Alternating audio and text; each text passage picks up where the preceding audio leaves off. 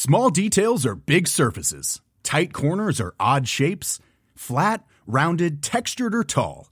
Whatever your next project, there's a spray paint pattern that's just right. Because Rust new Custom Spray 5 in 1 gives you control with five different spray patterns.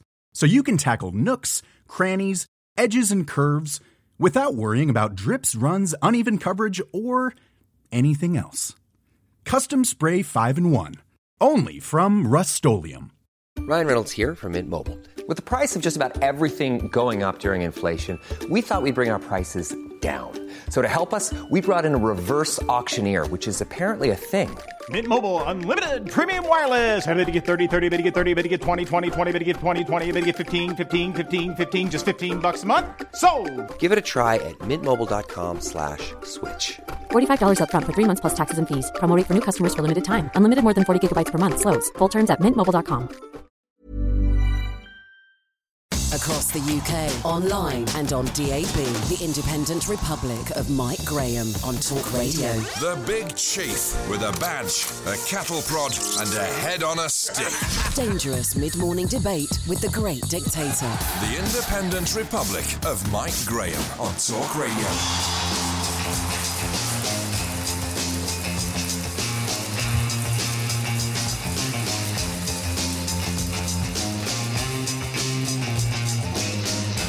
Good morning and welcome to the Independent Republic of Mike Graham right here on Talk Radio. On the day you might be forgiven for thinking that the world has officially gone mad. We're all doomed, apparently, uh, according to several leading lights of modern society, including Jeremy Hunt, who seems to think that he wants to get out of Europe on uh, the 31st of October, but he's not entirely sure if it's actually going to happen. Uh, according to David Attenborough, or Sir David Attenborough if you prefer, uh, he appeared before the Climate Change Committee yesterday like some kind of 21st century Joan of Arc, warning of the dire consequences of going on holiday and driving cars to work. And he reckons attitudes to climate change are easily likened to the bad old days of slavery. Is the sainted one losing his marbles? He actually did admit, and you will hear him saying it on this very show, that he doesn't know what the future holds. But there's no point in pretending that we can't do anything about it. We have to believe that we can do something about it, which is not exactly the same as taxing the bejesus out of everybody in order to make sure that the climate is indeed saved. Of course, the chairman of the Climate Change Committee is no slouch either. He is Lord Deben, formerly Tory Cabinet Minister John Selwyn Gummer. He runs a whole series of eco businesses, including the Sancroft International Consultancy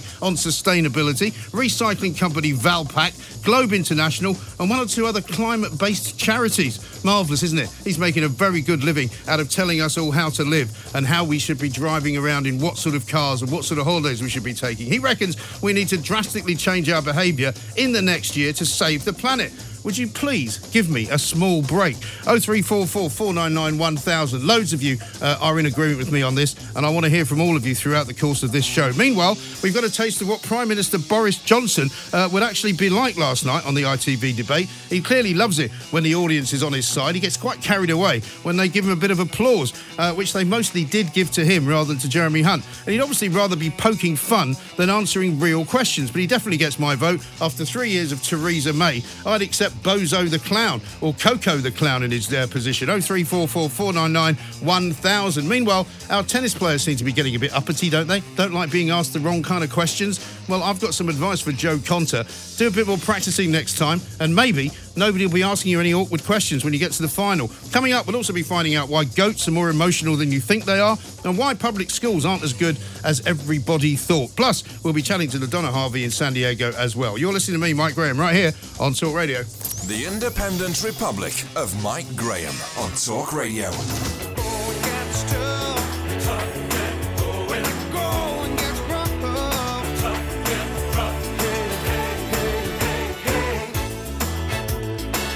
This is the Independent Republic of Mike Graham. You know what to do. 0344 499 1000. Loads of you have got an awful lot to say about David Attenborough, Sir David Attenborough, in his appearance yesterday uh, before the Climate Change Committee, which is run by uh, formerly the Tory Cabinet Minister who shoved a hamburger down the front uh, of his uh, daughter's face, uh, basically trying to prove that CJD, Creutzfeldt Jakob disease, uh, and mad cow disease were not in any way harmful to the general public. He now runs a whole series of climate based charities. He also runs a whole series of climate based businesses. Uh, he's probably making a fair amount of money out of this climate change nonsense. And he says that we need to change very, very rapidly the way that we behave in order to save the planet. Well, I'm sorry, I'm not buying it, but we'll get into that a little bit later on. Instead, let's talk about Boris Johnson. Let's talk about Jeremy Hunt. Let's talk about the debate last night with Chris Philp, Conservative MP for Croydon South. Chris, a very good morning to you. Good morning, Mike. What did you make of it last night? I thought it was quite entertaining, to be honest. Well, it certainly was, and you know, I think uh, in particular Boris was positive, energetic, and quite dynamic. So yeah, I thought it made for quite good, um, quite good TV. Yeah, I don't think Jeremy Hunt came out of it terribly well. I mean, amazingly, some of my compadres in the media seem to think that he won. I'm not quite sure which uh, hymn sheet they're singing from, but you know, he came across to me as a bit of a nasty character, slightly kind of um, odious, slightly kind of um, I don't know, poisonous maybe, and and kind of one-track minded about a lot of things. Well, I mean, I wouldn't uh, characterise, I wouldn't use those words myself. Of course um, you but would. I think he did. But he, I think he, he did obviously go on the attack, and I think a lot of people, you know, don't like um, negative campaigning. Uh, I think what people want is sort of a positive, optimistic vision, um, not attacking the other candidate. Um, but I think the main thing is that on the key issue, Brexit, um, Boris demonstrated, I think, that his energy, dynamism, and optimism um, have a, you know, what people want to hear, want to see in the next leader, the next prime minister. And I think the audience in the studio, but I think also the public more widely, kind of warmed to that. And did we get a glimpse of uh, Prime Minister Boris Johnson, albeit that he was very keen to point out that that's not what he was trying to do? Uh, but he clearly relishes the limelight. He loves it when people kind of encourage him, laugh at him, um, and, and kind of cheer him on. He seemed to become more galvanised whenever he felt like the public was on his side, and he kind of went for it uh, part two, part three, part four, which I think will be quite an entertaining way to run the country. Well, I think I don't know. but I find personally that when you're talking to an audience and they, they respond positively, obviously you kind of you know draw energy from that and it gives you encouragement. I'm sure um, he's uh, just the same. And I think you know I've, we've seen in our approach to Brexit and more generally over the last two or three years a kind of steady, um, safety first kind of approach, which unfortunately hasn't really worked. No. And a more energetic, optimistic, dynamic approach, I think, is probably what we now need. And clearly, Boris offers that, and hopefully, it'll be successful in breaking the impasse that we're currently stuck in. Yes, quite. And one of the things that uh, was interesting as a side issue last night, there were quite a few little uh, sort of votes going on in Parliament uh, about proroguing Parliament. There was amendments from Dominic Grieve here, there, and everywhere. Um, I mean, it kind of went under the radar. Can you tell us what happened? Yeah, well, we were debating last night a, a what should have been quite a technical bill to, about Northern Ireland because at the moment the, the Northern Ireland executive is not sitting because Sinn Féin and the DUP can't agree. So there's effectively direct rule from Westminster, um, also to keep, to keep things running on a day-to-day basis while the Stormont Assembly gets back up and running. This bill was basically a technical bill to keep that going a bit longer, um, but uh, various people tacked on amendments to the bill that did other things. So, for example, um, Stella Creasy and Conor McGinn tacked on amendments which passed and which I voted for um, to make uh, same sex marriage legal in Northern Ireland if there's no assembly in a few weeks, and to make um, abortion the same in the Northern Ireland as it is in the rest of the United Kingdom. So, those were passed by big majorities. But Dominic Grieve, as you say, the former Attorney General, also tacked on a couple of amendments, one of which was a sneaky attempt, sort of backdoor attempt, um, to try and maybe not prevent, but at least make more difficult this idea of prorogation, Yeah. suspending Parliament. Um, and he did that by saying that every couple of weeks, um, starting I think in early October, the government had to have to come to Parliament and make some report. And obviously, if Parliament's not sitting, then the government can't make a report to Parliament. So it's sort of a backdoor way of trying to stop or make prorogation more difficult. That amendment passed by one vote. I think from memory it was 293 in favour, 292 against. Yes. I was one of the 292 against. Um, so by a margin of just one vote, it squeaked through. I don't think it's a game changer. Um, it was a rather sneaky thing to do, and as I say, it was designed just to make prorogation just that little bit more difficult. Yeah, interestingly enough, there's a, report on Guido this morning about John Major, who apparently is threatening to go to court to try and stop Boris Johnson from suspending Parliament. Guido claims that uh, John Major himself prorogued Parliament uh, back in 1997 in order to delay the publication of the Cash for Questions uh, uh, scandal. So, I mean, you know, there's a lot of hypocrisy out there. Well, um, I haven't seen the report yet, and I, I, don't know whether it's true about the 1997 prorogation. Um, but if it is true, it does make. I must admit, I, I, mean, I don't remember that. But then again, I mean, that was, um, you know, there was a lot going on during that cash for questions thing. So uh, it may well be that that kind of slipped under the radar as well. But I mean, like a lot of things, Chris, we find ourselves as the electorate sort of slightly befuddled and bewildered by this raft of, of kind of legislation that apparently gets made, which is then declared to be apparently meaningless. What do you mean? Well, like when things get passed in Parliament and we get told, well, Parliament will not allow for a no deal Brexit. And then on the other hand, we get told, well, actually, Parliament doesn't really get a say in that because the law says, legislation wise, that actually we can have a no deal Brexit if we want one. And then we hear stories about, well, you know, we may have uh, uh, members of Parliament voting to stop Boris Johnson from proroguing Parliament, but actually they can't do it it's very confusing, I think, for a lot of people. Yeah, it is. So, uh, I mean, I've, I've only been in Parliament four years, and I'm, I'm still, you know, understanding all those different things. So there are different kinds of votes in Parliament. Some votes in Parliament are um, a sort of non-binding expression of opinion yes. by Parliament, and that vote um, a few months ago. Uh, we voted on a whole range of options. One of them was a no deal exit, and Parliament voted to say it didn't want a no deal exit. Right. But that is a non binding expression of opinion. Right. The, the, thing that binds, the thing that is legally binding and totally watertight is an act of parliament. So the hmm. thing we were debating last night, for example, is an act of parliament. It becomes the law, and it's illegal to, to go against it. So you got to when you when people say parliament voted for X or Y, you need to look at it and understand right. whether it was a non-binding motion yeah. or, an, that's, or an actual law. So, so, so, are you telling me then that what happened last night, which says we can't prorogue Parliament, is binding, um, and the No Deal Brexit vote, which took place under the meaningful vote system, is not binding?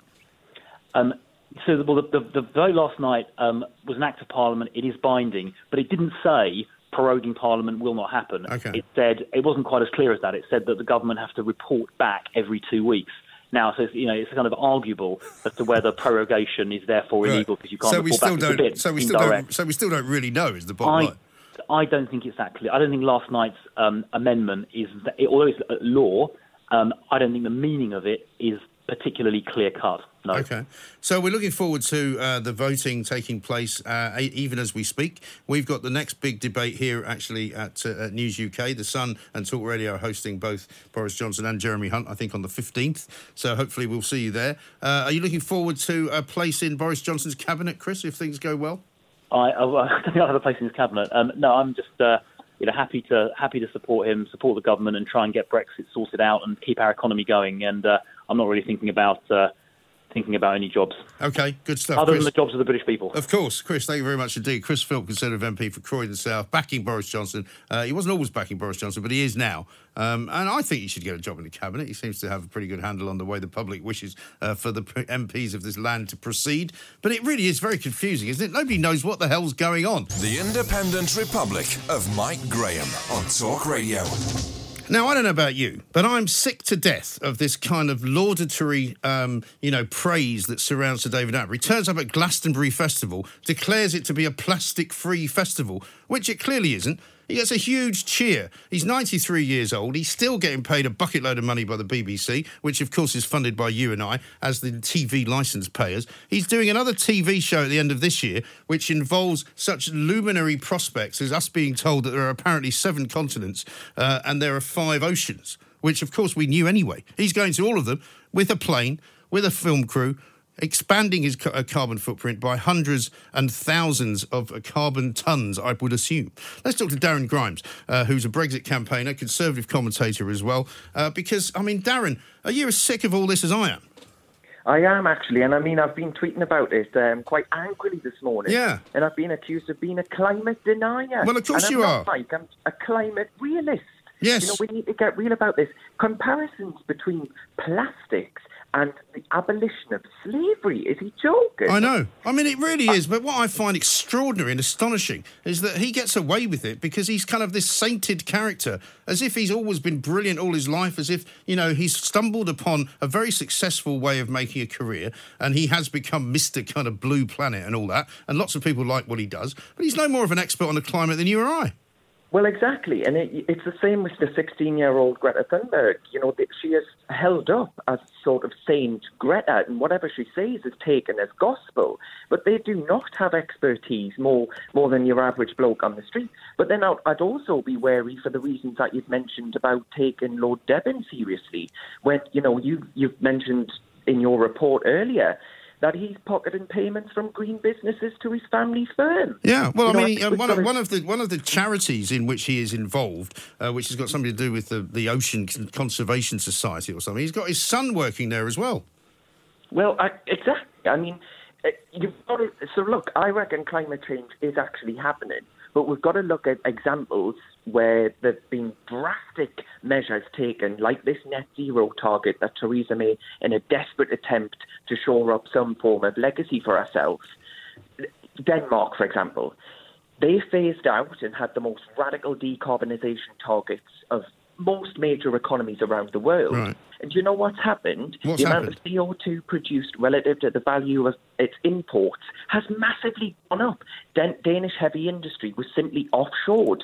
So any benefits of getting rid of its carbon and re- slashing its jobs for Danes around, well, in factories, etc., has gone out the Yeah. window. So you've got people without jobs for no reason whatsoever. Mm. And, And you made a, and you made a very good point, Darren, in your tweet just before you came on this show to say you were coming on, that we hear all the time from, you know, Remain campaigners that basically nobody voted to make themselves poorer, Exactly, i.e. when they voted for Brexit. By the same token, as you quite rightly point out, nobody voted to have uh, uh, zero emissions, zero net emissions in the carbon world from 2050 or 2030. When did we ever give that mandate out?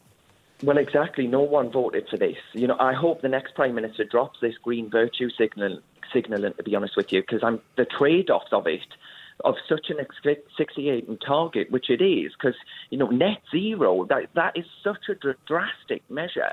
I think we need to have a more se- sensible conversation about this. To be honest, because I think it, it's just getting totally mental. All these comparisons. David Attenborough saying that the industrial revolution, Britain's to blame. Mike, we're one percent of global Yeah, CO2 exactly. emissions. But also, do you like the way they move the goalposts all the time? Because now that they've worked out that those of us who are not actually buying into this, when we say things like, why don't you go check out what's happening in India? Why don't you go check out what's happening in China? They then say, not only did we do we have a debt to repay because we started polluting the planet before they did, but they're also an awful lot of the reasons that China is polluting the planet is because they're making stuff for us. So we should pay for that as well. Well, exactly, and I don't see how slashing, destroying jobs in this country and livelihoods in this country, or uh, you know, hiking up the cost of flights for the poorest in society, is going to help cut emissions in China and India. How how the hell Yeah. does that work? Well, exactly. I mean, one of the reasons that India is at the moment so uh, polluting of the world is because more and more people are being taken out of poverty by commerce. They are becoming more wealthy and they are now able to afford air conditioning units, right? Like they are in America. So suddenly there's all these air conditioning units pushing freon into the atmosphere. What are we supposed to do? Tell them to go back to living in poverty. Well, exactly, and that's that's exactly you've hit the nail on the head because you, you look at the life expectancy. Before the Industrial Revolution, that was about 30. Yeah. There's a reason why David Attenborough's lived such a long and healthy life and he can fly around the globe hectoring all of us. It's incredible. What about this John Selwyn Gummer, Lord Deben character, right? Now, this is the same guy, you may not be old enough to remember, who shoved a hamburger in his own daughter's mouth during the CJD mad cow disease outbreak to prove that there was nothing wrong with British beef. Now, this is clearly a man uh, who's not unhappy about sacrificing any member of his family for his political ambitions. This is a bloke uh, who's now telling us that the, the government is running the climate change scenario like dad's army and that we need to make massive changes to our lifestyles in the next 12 months in order to save the planet. It's literally lunacy. Well, it's all right for people like Lord Deben who can afford to take the hit, but what in his report he reckons that will be a one and two percent taken off our GDP per annum. He's the same bloke who'll argue against Brexit, but doesn't give a damn when it's about climate change and you know every time a factory closes because we're ushering in targets that will inevitably close them. Yeah. They don't care about that. They don't care about people at the bottom because they'll be able to take the financial hit. Exactly That's right. The hypocrisy I cannot stand, mate. Well, that's the point. And he runs something called Sancroft International, right? Now, this is how it describes itself. Sancroft is an international sustainability consultancy. We help some of the world's leading companies improve their environmental, ethical, and social impact. You know, so that business that he is in is obviously benefiting from any more uh, and newer climate change kind of uh, legislation. He's the uh, chairman of this organisation. Uh, his bro- his son Felix is a director, it would seem, of this organisation. Uh, I can't find any kind of uh, financials for them at the moment, so I can't tell you exactly how much money these people are paid. But this is a business, and the climate change business is getting bigger every month. Of course it is, exactly. And w- meanwhile, Britain's few remaining manufacturing plants and steelworks are shutting up shop for good, whilst other countries continue to burn fossil fuels at a rate of knots, Yeah. just to put money in the pockets of these vested interests. I think we need to have a serious rethink of this stuff because it's totally mental. Mm. But there isn't anyone, is there, in Parliament who's willing to stand up for you and I, Darren, the people who actually no. don't buy this? Because even John McDonnell, you know, the world's most unreconstructed Marxist, is now jumping on the bandwagon saying that they're going to delist from the London Stock Exchange any companies who are not green enough as far as the Labour government is concerned, if they ever get in, and they're going to take them off the stock exchange. You know, they're just now appealing to all of these people they think want to save the planet. Well, it's a new religion. It, it, it really is. You know, you you cannot touch the stuff, otherwise you're a climate denier. You're an ignorant. You must be you must be being paid to say this Right. stuff. Uh, but if you look around the world at the data, I mean, so the Soviet Union was hardly good with the environment.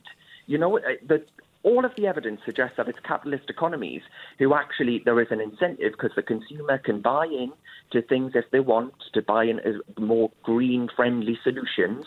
So it's it's capitalism that will come up with the solution to climate change, but we're not going to do that by ruining the lot for those at the bottom, the poorest people that the MPs in that gilded chamber in Westminster are supposed to be standing up for. So I think you're absolutely right. There is no one standing up for the people who are likely to lose their jobs and livelihoods because of such drastic measures. No, quite right. Now let's have a listen to Sir David Attenborough because he was at the Climate uh, Change um, Environmental Committee yesterday and he said this.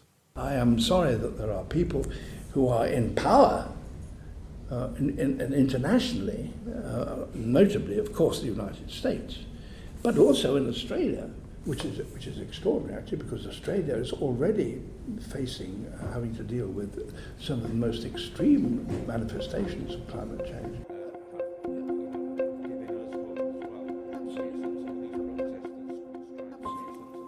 Is he going to come back on?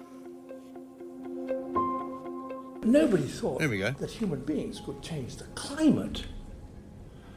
Um, and we now know we are. Um, and, and what is worse, of course, is that uh, we are changing the climate in a way that is irreversible. If the world climate change goes on as it is, we are going to be facing huge problems with immigration. Uh, and Af- large parts of Africa will become even less inhabitable than they are now we can, cannot be um, radical enough in dealing with, with the issues that face us at the moment. I have no idea uh, as to what the future holds. Um, I, I see no future in being pessimistic because that leads you to say, then to hold with it. Why should I care? And I believe that way disaster lies. So I, I feel an, ob- ob- an obligation. It's the only way you can get up in the morning if, is to believe that actually we can do something about it. See, old Attenborough, right? He says, quite frankly and quite clearly there, Darren, he doesn't know what the future holds. He also says, I have to believe that we can do something to change it. So even he's not convinced that whatever we do will make any difference. And that's, I think, where you and I are. Well, he says he says there's no he, he, there's no point in being pessimistic. Yes. Yet he calls for the most drastic solutions Right. that will take us back to an era when we were crawling around in our own dirt. You know, the prescription by these people is that you cannot eat meat, you cannot fly, you cannot drive your car, but you can if you're wealthy enough to afford it. And if you look, he mentioned the uh, elections in Australia. The reason why the Conservative, the Liberal Party in Australia did so well was because the Labour Party was pandering to all of these green lobbies and people were worried about losing the jobs. Look at Paris. You've got the Gilets jaunes protesting en masse. because of this diesel tax that would hit the poorest in society. There are solutions out there. We need to invest in ca- in the technology and uh, give incentives, tax breaks to those who are coming up with the solutions to tackle climate change.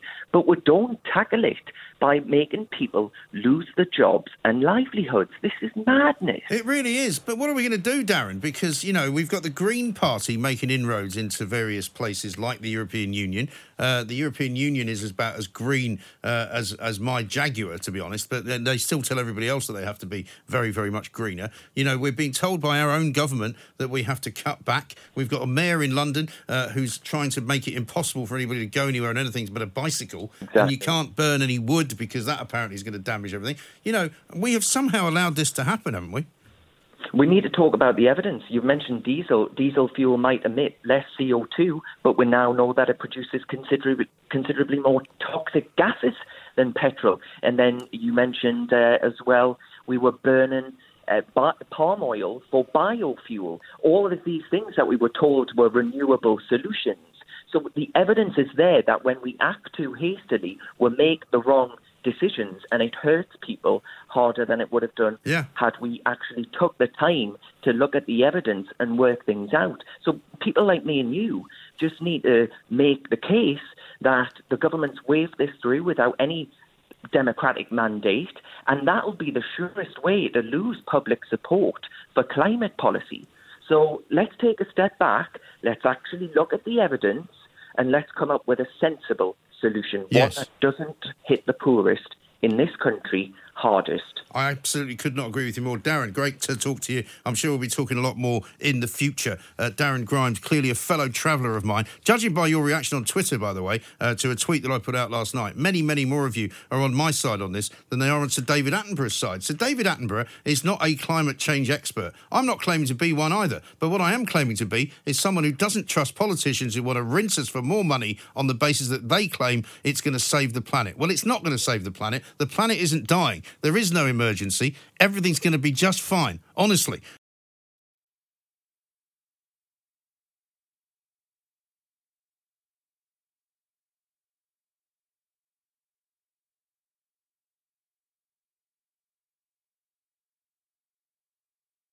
The Human Zoo, where they don't hide away the sick animals. The Independent Republic of Mike Graham. On Talk Radio.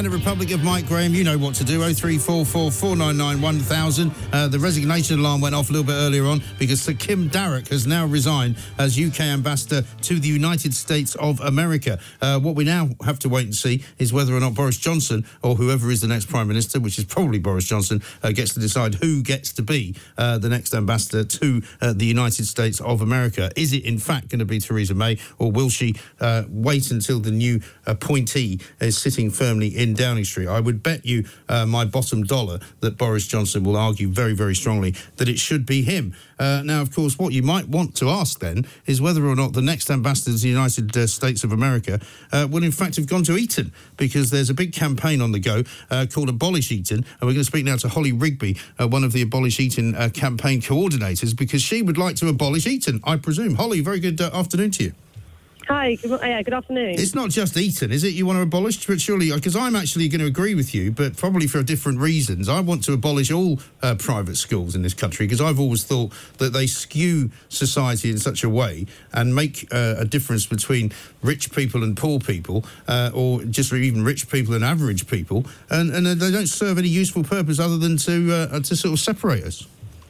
Yeah, well, we would absolutely agree with that. And our campaign is actually called Labour Against Private Schools. Right. Um, and we're using the Twitter handle Abolish Eton, partly because we've kind of been spurred into action um, by the fact that Boris Johnson is about to become the 20th British Prime Minister who was educated at Eton. Um, but we do think that there is absolutely a broader point to make about the way that kind of elites uh, reproduce themselves uh, through our school system at the moment. I mean, it's probably fair to say that a lot of those uh, Eton educated prime ministers were quite a long time ago, weren't they? Because not every prime minister in recent times has come from there. Well, I mean, uh, Boris Johnson is now going to be the second in four years because we had David Cameron a very brief time ago. So I would say that this is still very, very much um, a live issue. Um, and actually, let's look at the Tory leadership contest. You've got Boris Johnson from Eton versus Jeremy Hunt at Charterhouse. And then look at the Brexit Party, and you've got Nigel Farage, who claims to be, you know, man of the people, was educated at a very posh private school in South London. So actually, I think it is really important still, even yeah, at the but you moment. see, I, you see, this is where I differ from you because I wouldn't go after people just because they've been educated at these very posh schools because it's not their fault they got sent to posh schools. They probably didn't get asked about it when they were, you know, ten years of age or seven years of age when they went to prep school and all of that.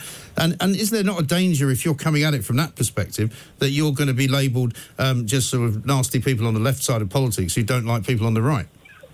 Well, no. What I would say is that actually, um, in some ways, you're right. Obviously, you don't get to choose um, what school you go to, but what's important is that uh, what political choices that you make once you're in a position of power. And Boris Johnson or Jeremy Hunt have been part of a Conservative government for the last um, however many years. Well, they've been in, in government for the last nine years, and they have been cutting state secondary schools like mine to the absolute bone, cutting funding, cutting teachers, um, and we are now struggling even to keep a basic level of education going for the children that I teach in my state school in, in inner London. So they don't seem to be showing that they have any interest whatsoever in the children of majority of people who go to state schools in this country, and they also clearly still very much support the continued existence of their own schools. Um, so you know, I think that it's up to it's up to what you do when you're in a position of power, and they've shown that they are still very committed to this uh, sort of reproduction of privilege. I think. Yes, no, I think that's absolutely right. However, how do you go about changing it though? Because it is something which is kind of goes back to as long ago as, as, as the days of empire in this country, and presumably, and one of the reasons that, that, that these private schools started up was because they were supposed to be for people who were posted abroad. That was the original idea of it, wasn't it? And they were called public schools because, in fact, they were not religiously based in particular. And they've also become magnets now for people from foreign countries. I mean, most of, um, uh, if not 50% of, of, of the people at Eton now have got parents who live abroad. Well, actually, the the reason that um, Eton was established and some of these um, bigger kind of older schools is that actually they were um, charitable institutions that had. Uh, money allocated to them to educate poor boys. That's why they were set up. They were set up to educate kind of bright and talented poor boys in the local area. Um, and actually, that they have moved so far from that now that nobody could claim that they were a charity anymore. I think that it's only there is only um, one percent of students at Eton are on a hundred percent scholarship. So we would say, well, you know, first thing we would do, absolutely remove their charity status. I don't think anybody anywhere can think that, that these schools are any longer a charity, which means that they would have to pay business rates. You know, at the moment, private schools don't pay any business Yeah. rates at all. Which is So crazy, isn't it? Yeah. I mean, how do they justify? I mean, how does the Charities Commission even justify calling them charities? Uh, well, it's because they um, it, it is because they say, well, we give bursaries or we lend our playing fields out and things like that. But what we say um, at, at, with the Labour Against Private Schools campaign is actually we don't we don't just want the crumbs off your table. Actually, we need a, a radical redistribution um, of the uh, historic endowments that were supposed to be for poor children and now are not used um, effectively, um, and that the kind of vast, luxurious properties and um, that these schools uh, site uh, these schools are based in actually should be for the use of, of the many in this country Yeah. who, who deserve to have access to them. And don't you also think that, that society would benefit massively? This is kind of more where I'm coming from on this argument. If everybody had to go to the same school, if the, you know, I would be more than happy for there to be selection, and I'd be more than happy for there to be grammar schools and, and, and to go back to a system where you stream kids. I don't mind doing that. But what I think is much better is for people from all walks of life, from all different areas of, of, of, of income, to mix together because otherwise you end up ghettoising people in, in both rich and poor areas, and it's it's nonsense, isn't it? Yeah, absolutely. And I think you see that in our society today. I don't think that anybody um, who is currently running the country really has any sense of what it is like um, to live here. I mean, Boris Johnson was asked what the national minimum wage was, and he had no idea because he, when has he ever interacted with someone on minimum wage unless they're staff that he's ordering around? And and actually, when you have a, compre- a comprehensive school system, when uh, where children um, of all different ra- uh, ages and faiths and nationalities uh, mix together, we know that that makes a, a more cohesive society. Uh, the only other thing I would say is that we are quite clear that we get we're against elitism, hierarchy, and selection in all its forms. Um, we don't think that you should separate children by ability either, because actually we know from research that children learn better together when they are in mixed ability groups, um, and that fosters social cohesion also. Well, maybe that's an arguable point, which we haven't got time to get into. What about Jeremy Corbyn? Is he backing your campaign? Because he went to quite a good school, didn't he? Well, he went to a um, he went to a private primary school, and then he was went to a state school for for secondary. He went to a grammar school, though, didn't he? Um, In no, Shropshire. don't- I, thought he went to a grammar Uh, school in Shropshire. Well, what I do know about Jeremy Corbyn is that he actually um, got divorced over the issue of whether to send his son to a grammar school. He was so adamant that he didn't want his son to go to a grammar school that he apparently is one of the reasons why he got divorced. So we know It's a bit harsh, Jeremy- isn't it? So because I can't agree on where to send you as my child, I'll just leave Yeah. your mother. Great. Well, I mean, I don't know on whose side on whose side they felt more strongly about Yeah. it. What I do know about Jeremy is that um, he is 100% and totally committed to comprehensive schooling. He's always been a, a brilliant champion um, of comprehensive schooling. He spoke recently um, at a big meeting in London about why we need more funding in our schools. So I know that he is committed to this, and we certainly hope, and we will certainly be trying at some point to talk with Jeremy and sitting down with him, and also with Angela Rayner, of course, who is the education sec- uh, shadow education secretary. Um, and yes, we very much hope they'll back the campaign. Okay. Well, we'll see if that happens at uh, conference. Happily, uh, we shall see you there. Hopefully, if all goes well. Thanks very much uh, indeed. That's Holly Rigby, one of the Abolish Eton campaign coordinators. Uh, she's also a state secondary school teacher. I take her point, uh, and I know that she's very um, uh, passionate about it. I just worry slightly that this is not so much about abolishing private schools and making everybody equal. It's more about punishing the rich, and that, for me, is never a good reason to do anything. Dangerous mid morning debate with the great dictator. The Independent Republic of Mike Graham on Talk Radio.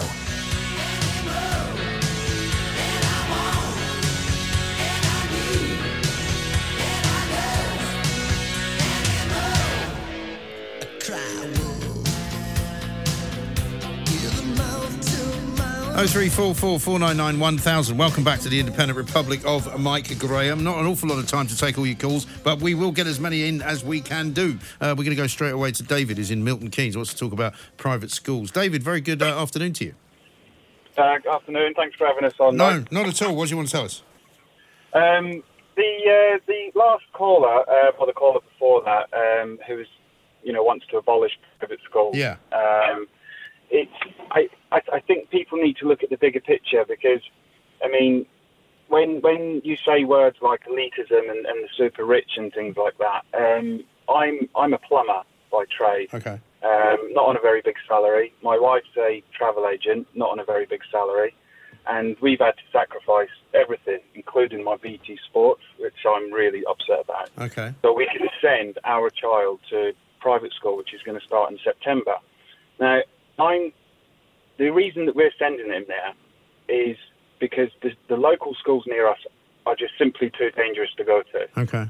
Um, the education level is not up to standard.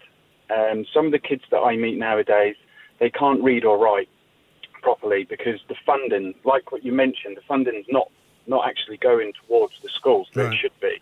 Now, I'd love my kids to go to a state school, but they also mentioned about the diversity as well. When I went into a induction day, um, the all the parents inside that room, that was the most diverse room I've probably ever been in in this country. Okay.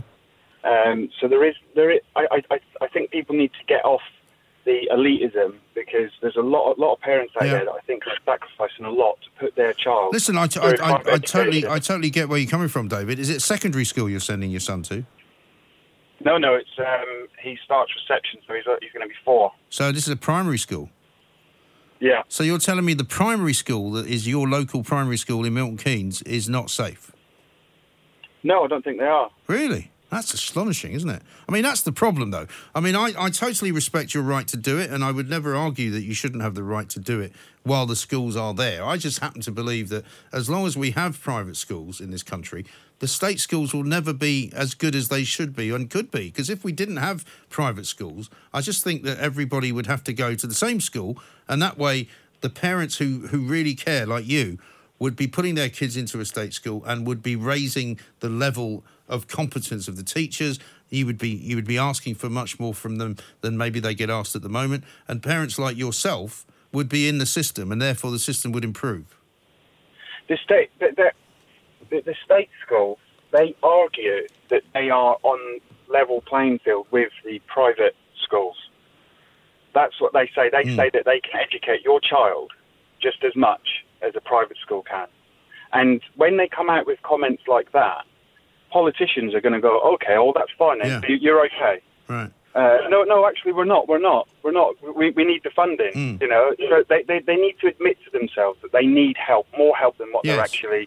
Well, you know, I mean, you know, just on funding and, and on numbers alone, your kid will have a smaller classroom, uh, more attention, more personal um, uh, sort of uh, uh, in- involvement and, and, and relationship uh, funding than anything else than you would ever get in a state school.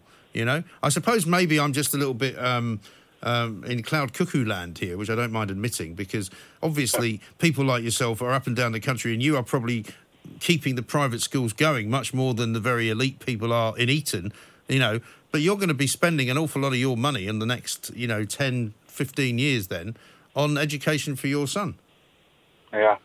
you know? Yeah, and which which, I, which I'm really upset about. Yeah. Because it, it, it's it's a lot of money. And you Um, shouldn't, and you shouldn't have to, David. That's my point, I guess. I suppose my point would also be we're all paying into the tax system. We all get taxed. We all pay quite a lot of tax into a system, and we are entitled to expect the education system run by the state to be fit for purpose. And if it's not, that's not right. Yeah, and I think I think everyone can agree that, that not every school is, is, is up to scratch. Not every state school is up to scratch. No, I think that's And- absolutely right. Some And are. I, I, I bet I bet there are state schools out there that are better than private educated schools, but you know it's it's it's a catchment area. I mean the school system. I mean I, I go to people's houses, um, and it you know in the morning, and, and I have to work round the school run, um, and the school runs are taking up to an hour because you've got children who are uh, one year apart from each other going to different schools Yeah. Um, because of uh, because of some sort of catchment area, and and that must be difficult on a parent. You start work at nine o'clock, you get your kids to school at eight eight thirty. What one do you drop off Yeah, first? exactly. No, I mean we, we we've had that. I've had that problem where we had to end up having one kid going with somebody else's parents because that was the only way it could work. You had two different kids going to two different schools. But it's a great call, David. You are basically the the, the kind of person um, that the state school should be attracting, but which the state school is abandoning instead. And David's having to spend a far bigger portion of his income and his wife's income than he should to have to pay double effectively tax and extra money for an education. It's shocking. Michael is in Derbyshire. Hello, Michael. Oh, hi, Mike. How are you? Yeah, very well indeed. You're a former headmaster. Absolutely. And let me tell you something. Holly Rigby doesn't know what she is talking about. Uh, I'm a working class boy, but became a headmaster of an independent school. Right. This girl that you've just been speaking to, who effectively wants to abolish these outstandingly brilliant schools, there's no question about that. Forget about elitism. And in any event, what is wrong with being elite? If you have potential, you should be you should make sure that you're going to be in an environment to achieve that potential. There is so much claptrap talked about the independent sector. Uh, I've taught in both the maintained sector, which is state schools, and the independent sector. There are some appalling teachers in the state system. Uh, and I have to tell you, many parents, there's only 7% of people go to an independent sector. Many of those parents make tremendous financial sacrifices to give their children the very best chance in life. They are not all millionaires. They are not all wealthy. They are ordinary people who obviously prize education and want to give their children the best possible. Holly Rigby hasn't got a clue. She's politically motivated and she wants to destroy something which it, we should all in this country be outstandingly proud of. Sure. Because most of these institutions, Mike, and I should say I agree normally with you 8% of your philosophy on life and your uh, debates about everything Right. you mention on your program. I agree 80% of what you say. But on this subject, this woman hasn't got a clue. Okay. She Well, let me let me just put one thing to you, Michael, and, and I'm very happy that you agree with most of what I say, but I like it that you disagree with me on some things because that's what we want to do here. But wouldn't it be better? And I know it may sound a bit fantastical uh, and maybe a bit sort of imagine, imaginary if we could have a state school system only. so that the state school system was fit for purpose, so that all of the people who, because I believe that if the parents care enough, the school gets better. And, and you'll know that from the from the private sector. But if we had a state school system which was fit for purpose and where everybody had to go because there was no private uh, state ed- private education, would that not be better? Of course it would, and I agree with you 100% that um, I, I did agree with you know uh, the criminal Tony Blair much of what he said, but when he said education, education, yes, of course, of course we should have the finest education system in the world. Uh, sadly, we're never going to achieve that. That is utopia. It is, I'm afraid, a fiction unless you can persuade politicians to a weed out the appalling teachers that, for some strange reason, managed to get qualified. It's not really a profession. Uh, you know, it's the easiest profession to get into is the teaching profession when it should be the hardest because they are looking after the most precious thing we have, Mm. our young people. And I have to tell you, uh, Holly Rigby sounded to me like someone she's ill-educated herself. She is politically biased, and she wants to destroy something that she knows nothing about whatsoever. Otherwise, she wouldn't be spouting such nonsense. Well, it's very well put, Michael. I, I can't find myself disagreeing with much of it, to be honest. I think she is, of course, politically motivated because all she wants to do is go after the Eton boys. Let's talk to James in Pinner, wants to talk about climate change. Hi, James. Oh, uh, hi, hi. How Hey, are you? hey, I'm very well. What do you want to say, I was new, I'm fine. Um, I wanted to just yeah go come back to the climate change agenda and just basically say, um, in uh, a few years ago, I was actually working uh, in Europe um, within the European Union in the energy industry, which is my speciality. Right. And um, um, one of the deals that was done at the time was that Theresa May signed the um, strike price agreement on behalf of the British government to bring Hinkley Point online, which is obviously the French uh, EDF um, facility. She signed a, um, a deal which would supply electricity at a guaranteed price of 92.50 per megawatt hour, when the current price equivalent is less than 40. Uh-huh. So she's already she's already signed a deal which is going to give us more than 100% increase in our price of electricity. And I think this little um, little um, tryst that she's played um, in the last couple of weeks is really trying to create the burning bridge to support what she's already done. Right. But there's a, there's a second point I want to just make to it because I don't think people really pick this up if you sort of pull the curtain back to see the wizard on this. Um, in Europe, in particular, you've got this thing that they call sort of comparative advantage, where different countries, and the European Union orchestrate this, different countries have their specialisms, and the two specialisms in energy. Obviously, you've got Germany specialising in, in renewables and France speciali- specialising in uh, in nuclear. Yeah. And so they are basically taking that forward. There's others that do it, obviously, outside the EU, America, Japan in particular. But what's going on is that the whole thing is being carved up and being taken on a, on a global agenda. And behind that, you've got, you know, because that's creating an industry for us. And then in the city, you've got big pension funds that are invested into these funds that are just purely focused on renewable energies and things like that. Right. The the the whole structure behind it is uh, on a global basis and touches everywhere because everyone sees this as a as going to be the moneymaker over the next 50 years. So. Um, So we're all plugged into this uh, renewable nonsense, basically. Well, we are, and they go. You know, I, I mean, you're probably a bit like me. You know, I, I looked at the NASA curve that they all refer to and go, look, this is what it's been doing over the last 150 years. And I looked at it more carefully, and I went, hold on a minute, it flatlines between 1940 and 1980. And if you're talking about, you know, that period, which is probably one of the most industrializing periods that Mm. we've had in the West, why would it be flatlining? If you think it's all down to, ma- you know, the big spike is man-made contribution, Yeah. just doesn't stack. Just doesn't stack. It at doesn't. all. It really doesn't. Well, listen, James, we're returning to this theme. Thank you very much for your call and for your expertise because it's been a fascinating show this morning. And of course, we even got to play out the resignation alarm. So Kim Darroch, no longer uh, the US ambassador uh, from the United Kingdom. We'll see if we can pick a better one uh, coming up tomorrow from 10 o'clock right here on the Independent Republic of Mike Graham. Across the UK, online and on DAB, the Independent Republic of Mike Graham on Talk Radio. If you enjoyed that, be sure to catch the whole show 10 to 1 Monday to Friday on Talk Radio via DAB, online, or via the Talk Radio app. If you have an opinion on the stories we cover, we'd love to hear from you. Call us 0344 499 1000 or tweet at Talk Radio during the show to have your say. The Independent Republic of Mike Graham on Talk Radio.